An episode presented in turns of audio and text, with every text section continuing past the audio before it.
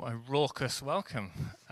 It's so good to be here. My last kind of proper church meeting was actually at Revelation just before the pandemic hit. So I'm bookending my experience by having it at the beginning and then coming here. But as I was introduced, I'm Steve. I'm married to my wife who's called Julia. I've got three little girls who are at home and aren't able to be with us today, but would basically love to be here and are looking forward to coming in due course, and send a very warm greeting. And it's brilliant to come as a team today. And just to reiterate what Duncan was saying, I'm really expecting that God wants to speak to us and wants to come and meet with us as we gather to him. So even as I'm speaking, just encourage you to open up your heart, to just be ready for whatever God might have to say. But it is my joy and privilege to share something of the Grace Connection story and a little bit of how Revelation Church has also made it here. And I feel confident that we're on good biblical standing. I was reading Psalm 105 this morning and just hearing the psalmist tell the story of God's people, that the people of God needed to hear their story a lot. And I think it seems that they were easily forgetting their past and where they'd come from. And I think it's good to rehearse the story because it helps you remember that God is unbelievably faithful, that he keeps his promises, that he knows what he's doing, that he's able to lead a people wherever he wants to take them. And often the stories of God are, we were in a desert place. We didn't know what was going to happen. We became stiff-necked, which is a very common biblical phrase for it. The people did not do very well, but God pulled through on their behalf. And that's basically what I want to do for the 25 minutes this morning, is just share something of the story where we rehearse and remind ourselves that God is really, really good, that Revelation Church and Grace Connection are not just Duncan and Hannah's great idea or Steve's good idea, but this is a God thing. That is his initiative. It's been his plan right from the beginning, and that our job is just trying to keep up with him and seeing what he wants to do. So that's what we're going to do this morning. Some of you will know that Revelation was planted out of a church in Nottingham called Grace Church. I think back in 2002 that church was started. And their original vision, and Lee will know this, being part of that team right back then, was to be a church like the one in Acts chapter 13. Which was the church that was in Antioch. And that was a church that was kind of steeped in evangelism. They gossiped the gospel wherever they went. It was the first place that people were called Christians, that Christians. They took the name of Christ. It was a label that they wore with pride, that the grace of God was upon them. There were signs and wonders. They were diverse. They gave generously to the church in Jerusalem. And then also they sent people on God's mission. So Barnabas and Saul were sent out from the church in Antioch, and they went around the Mediterranean proclaiming the kingdom and seeing signs and wonders and telling lots of people about Jesus. And people heard this news and miraculously believed it, that Jesus Christ lived, died on a cross, was buried, and rose again. And they started following Jesus for themselves. And I absolutely loved in the worship having Lee read Isaiah 9, talking about a son that has been given and a child that's been born, that the kingdom and the throne of David is going to be established on the earth, and his kingdom is going to increase, and the government will be upon his shoulders. And you think, how is the promise of Isaiah 9 ever going to be fulfilled? When it was people like Barnabas and Saul taking the message of Jesus and saying, all of our enemies have been defeated at the cross. Sin, death, Satan, all have been nailed into Jesus' wrists and ankles. He was pierced, he was beaten, but in doing so, he overcame any enemy that was against us. The reign of David has truly begun when he came out of that tomb 3 days later.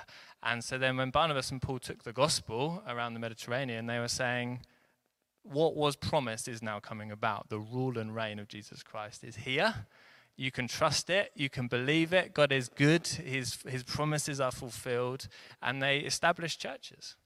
And there were little communities who took Scripture seriously, who took God seriously, who welcomed the Holy Spirit. And the Holy Spirit began changing them from the inside out. And then they started doing it again and again and again and again. And all of these churches were planted across the Mediterranean. And God has been doing the same thing for the last 2,000 years. And we are now in on that big story with our little story. If you're like, what is the purpose of Grace Connection? What are we even doing? We're like, we are playing our part in that big meta-narrative that Jesus Christ is building his church. He's seeing his kingdom come all around the world, and we're having a little part to play. And so that was the original vision of Grace Church, that they wanted to be a hub like the church in Antioch. They wanted to send people out to plant new churches, to take the kingdom. And this is the fruit of that original vision, that the Holy Spirit broke in amongst us and spoke to us. And a little bit like it happened for Barnabas and Saul, myself and my wife Julia and our team were sent to Birmingham. Duncan and Hannah and their team were sent to Manchester. And also Rick and Cheryl Loosemore in Newcastle have been sent to plant another church. And I just want to read a couple of the verses in Acts 13 just to keep us rooted in Scripture, just to kind of show what happened and say, hey, in a small way, we're in on that. So I think the words might be coming up. But Acts 13, 2-3 says, while they were worshipping the Lord and fasting, the Holy Spirit said, set apart for me Barnabas and Saul for the work to which I have called them. And then after fasting and praying, they laid their hands on them and sent them off. It's the Holy Spirit's initiative.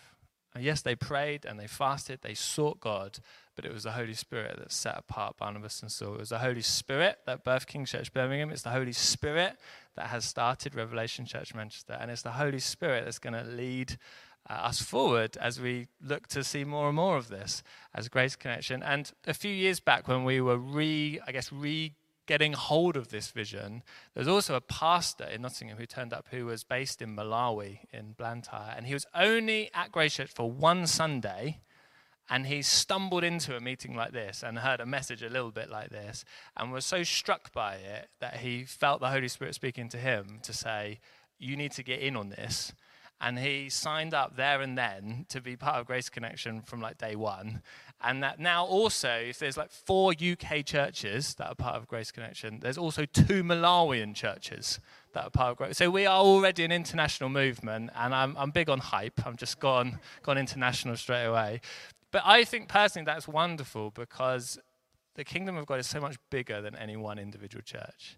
And we constantly, if you're anything like me, need my eyes lifted to remember that God's plan is a worldwide Davidic kingdom plan, that the rule and reign of Jesus is supposed to go everywhere, and we get a little part to that. And then when you think of the churches in Malawi, it just helps me anyway to remember this is so much bigger than us. This is so much bigger than me. Jesus is the King. He is the one this is all about.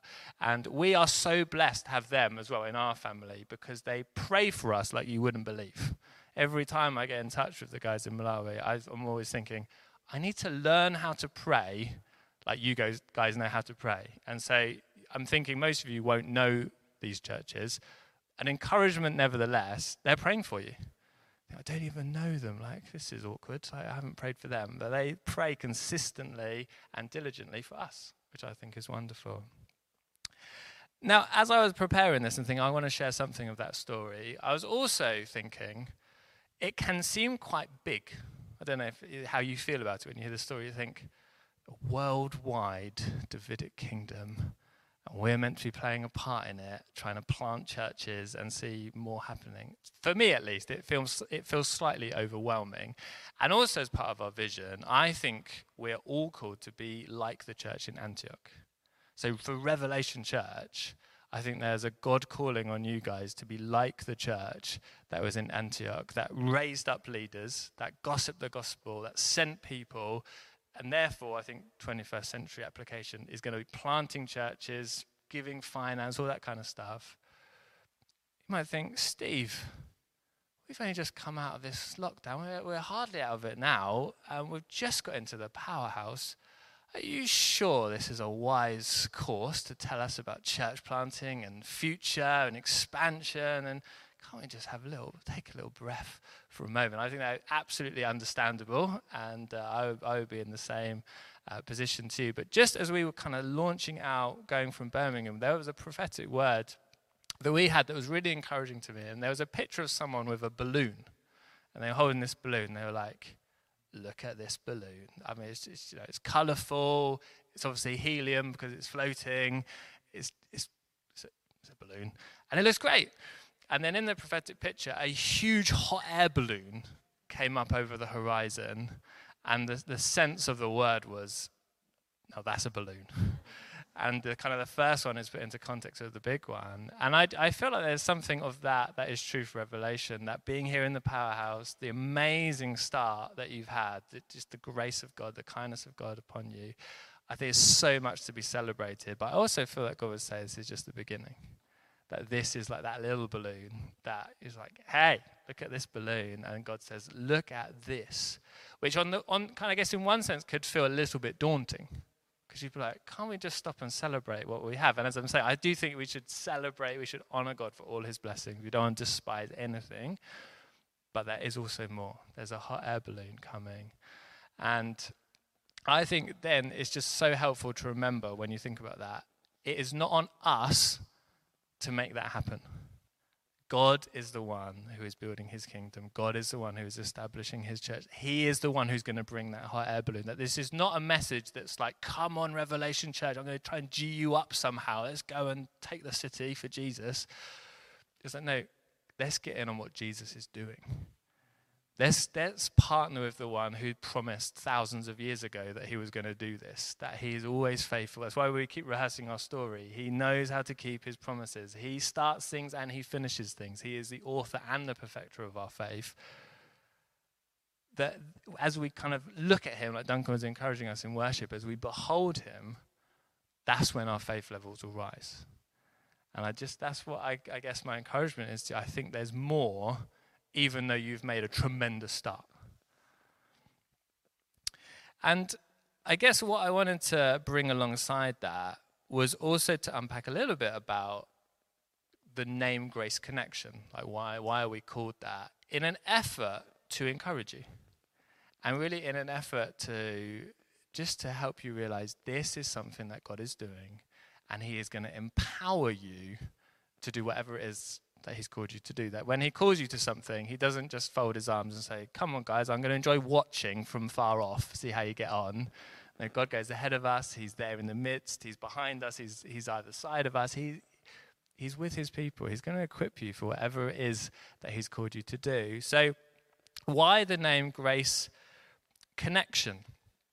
And grace is a word that comes up a lot in the New Testament. So if you are reading through your Bible plan, you often find it is kind of rooted in the Greek word charis, which is often translated as a kind of, it means gift, favor, or benefit.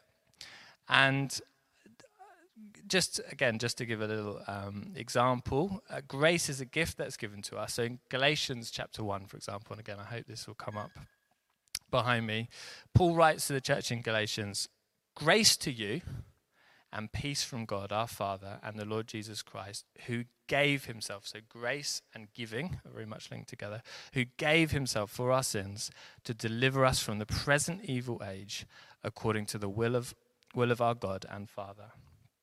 Grace is a gift. Grace is God giving himself. But I think we often miss the significance of what grace really means. I think we're so steeped in, okay, like, grace, God's unmerited favor, like Nat prayed it in the worship time. It's so good, but sometimes I think for myself, I can lose the significance of what that word really means and how scandalous it was at the time that God should be a gracious God. Like in some ways I think we're just, oh yeah, God, the fact that God is gracious, yeah, I get that. And so I just briefly want to unpack why this is scandalous good news, that God is gracious. And let me just see. The Oxford English Dictionary defines a gift as something handed over gratuitously for nothing. A gift is freely given. And I would say that's generally how we view gifts. You want to give something, you don't expect anything in return necessarily. But that is not how gifts have always worked. So in the ancient world, the idea of gift giving was quite different to that understanding of how we might view giving a gift. So there's a professor called John Barclay, and he says that in terms of gifts, they were often given with strong expectations of return. Indeed, precisely in order to elicit a return and thus to create or enhance social solidarity. I will give you a gift, you will give me a gift. I will give you a gift, you will give me honor or esteem or open up a door for me. That gift giving wasn't so much freely I give to you, I don't expect anything. I was like, well, I know about gifts, you know, here you go, and I'll get something back, thank you very much. So the idea of God being a gift giver, okay, God gives us something, we obviously have to give God something back, and this is where the gospel starts to change the cultural perceptions. So there was a poet who was a kind of contemporary of Homer, who wrote the Iliad, and just as an example of how gift-giving might work, he writes, "Invite your friend, but not your enemy to dine. Especially be cordial to your neighbor. Love your friends. Visit those who visit you, and give to him who gives. But not if he does not. We give to a generous person, but no one gives to someone who is stingy." Honesty, I reckon, sometimes. But that kind of very natural, very understandable. Yeah, I give to someone who gives back, give to someone who's generous. I'm not going to give to someone who's stingy. So again, when this idea of God is a gracious God, God gives gifts, when you get into what the Bible says about that, it was actually very counter-cultural in a way that we might miss some 2,000 years on, that God was doing something different and radical. Even within kind of first century Judaism, there was a misunderstanding of what it meant that God was gracious. Like the Jewish people knew that God was gracious. They had the Old Testament scriptures. But often it was wrapped up in what you could give back and something of your ethnicity. And Jesus even tells a parable about the Pharisee and the tax collector. That the Pharisee goes into the temple to pray and says, "Thank you, God. I'm not like this tax collector. I'm not an evildoer or a murderer. I pray and I tithe all that I have. I am someone who is worthy of receiving the grace of God." And Jesus says, well, how did the tax collector pray? He fell down before God and he beat his breast and he cried out for mercy. And Jesus is he who went home justified before God, even though he didn't deserve it. You see, a tax collector was off associating with the Romans. God was transforming the idea of a gift. He was transforming the idea of grace, that God's gifts were given to people who didn't deserve it. And as I said, we might think, oh, yeah, I think I've always known that about grace. But again, to get into the original context is to realize this was transformational. This was breathtaking news. A God who gives to people who don't deserve it. I think I know that. And then there's often times in my life when I realize I don't know that. I so often have this impulse to think I must do something for God to earn his favor, to earn his gift. And consistently, scripture speaks to us about his unmerited favor to those who don't deserve it. And you just see the life of Jesus. Who was the gospel given to? It was to the slave and the free. Rich and poor, Jew and Gentile, men and women, adults and children, healthy and sick. And it was often the weaker and the lesser and the more broken that got it more than those that were put together. Because it's free, it's unmerited. And if you're someone who has something, that's a really hard lesson to get hold of or to believe. God gives graciously. He gives to those who don't deserve it. And therefore, when it comes to things like worship, if you believe that it's unmerited, man, your worship can take off to a new dimension. When you realize, I haven't done anything to get this, God has freely given to me, I want to praise him. It means we're not proud. I haven't done anything to be proud about. If anything, I brought my sin and God has just covered me. It means we can honor and love and welcome anybody and everyone into our midst because we know that only God saves, only God rescues broken people. If we're like, why are we called Grace Connection? We want to be a gracious people. We want to be a people who are founded on the fact that we didn't start this. We don't deserve this. We are never going to achieve this. There is nothing within us that on our own could make this happen. but Jesus is the one who fulfills all his promises. In some ways, it's so simple. In some ways, you might think, why has Duncan invited this guy out from Birmingham to just come and tell us about the simple things of the faith? Doesn't he realize, we know about this already, but I need a daily reminder. He's in charge. He's good.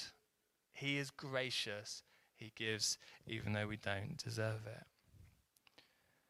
So we are grace and we are connection. We are connected. But we believe God has joined us together. That is an absolute joy to be here today and to stand in the powerhouse, which has a great name, this building. And I absolutely loved hearing the story of how God blessed you, spoke to you. I only heard a little bit from Duncan and Hannah, but it seemed like a flurry of prophetic words where God just somehow directed your path to be here.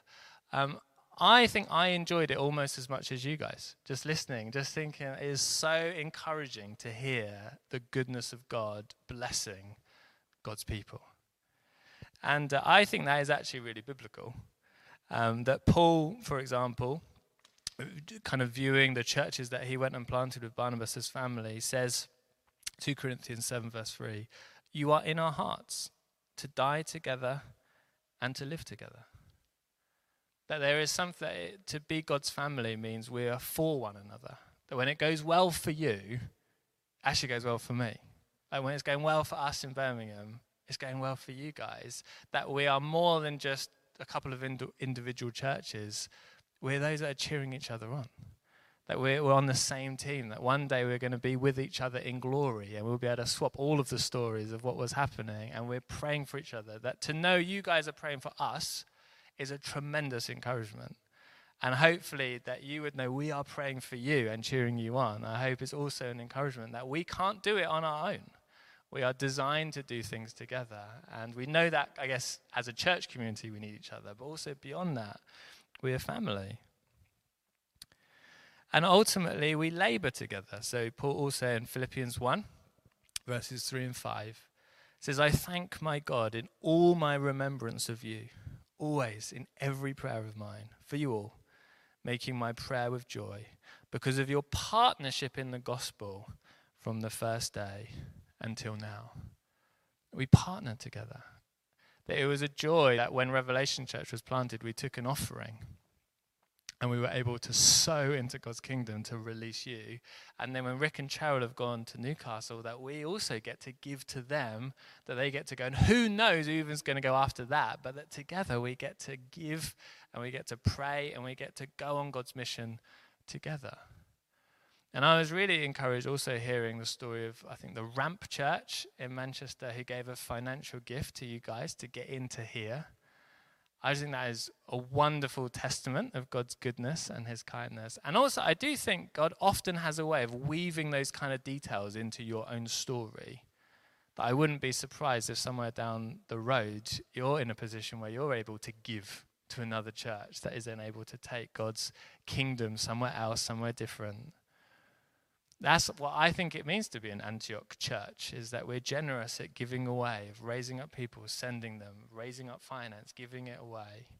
Because we have a mindset that's not, I must just cling on to what I have, I must just do my little thing. But it is that Isaiah 9, a son is given, whose reign is going to expand, whose government is going to increase. That God's design is that his glory fills the earth, just as the waters cover the sea.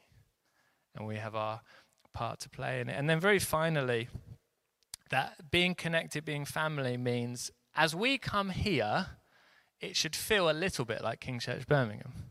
And if any of you guys come and visit us, it should be like, hey, it feels a little bit like Revelation Church Manchester. And already that would be my testimony. Just coming and enjoying your worship was an absolute treat.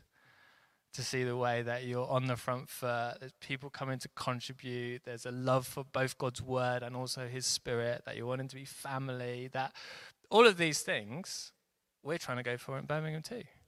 And we then get to cheer each other on, to help each other, to cultivate that sense of shared DNA that I think, again, is very, very biblical. And Paul could write in 1 Corinthians 7, end of verse 17, this is our practice among all the churches. That there's a sense in which we're doing this together. This is not our idea. Jesus has given us some instructions about how to do these things. And of course, you always have to work it out locally and for a particular culture, particular context. But there, we're God's people. He's leading us, and we're his family together. And so really, I just wanted to say, go for it, Revelation Church Manchester. Because this is God's work. He started it, and therefore he's going to finish it. And somehow, in his good design and purposes, he actually leaves a little bit of space for us to get in on it. Because, you know, he could do it all himself. The angels are pretty good. He could just send them to accomplish all of his purposes. But it's his delight to call and redeem a people who he then sends out and empowers to go and do his work. And that's the call for you guys, that he has a hot air balloon ahead of you. He has a big mission and a big task. But he's not asking you just to like pull your socks up, dig deep, try harder than you've ever tried before. No, he wants to come and empower you by his Spirit. He wants to strengthen you by his word. But he wants to send you out into your communities, your workplaces, wherever it is that you find yourselves in Manchester. We have some good news to share. God came, died for sin, rose again, and is coming back that we could live with him in glory. It sounds pretty good. And our job is to take that wherever we go and have our eyes lifted that this kingdom work is going global. We're just a little part, but we are a part. And so in a moment, some of my team members are going to come and share, and they're going to come and just ask God what he wants to say and to come and encourage you. And I do just want to invite you to open yourselves up to say, God, if I'm going to get in on this adventure, I need you. If there's a part of you today that's saying, I can't think about all of this. I'm feeling discouraged. I need a word. I need something. Well, let's make sure we don't go home until we've received it.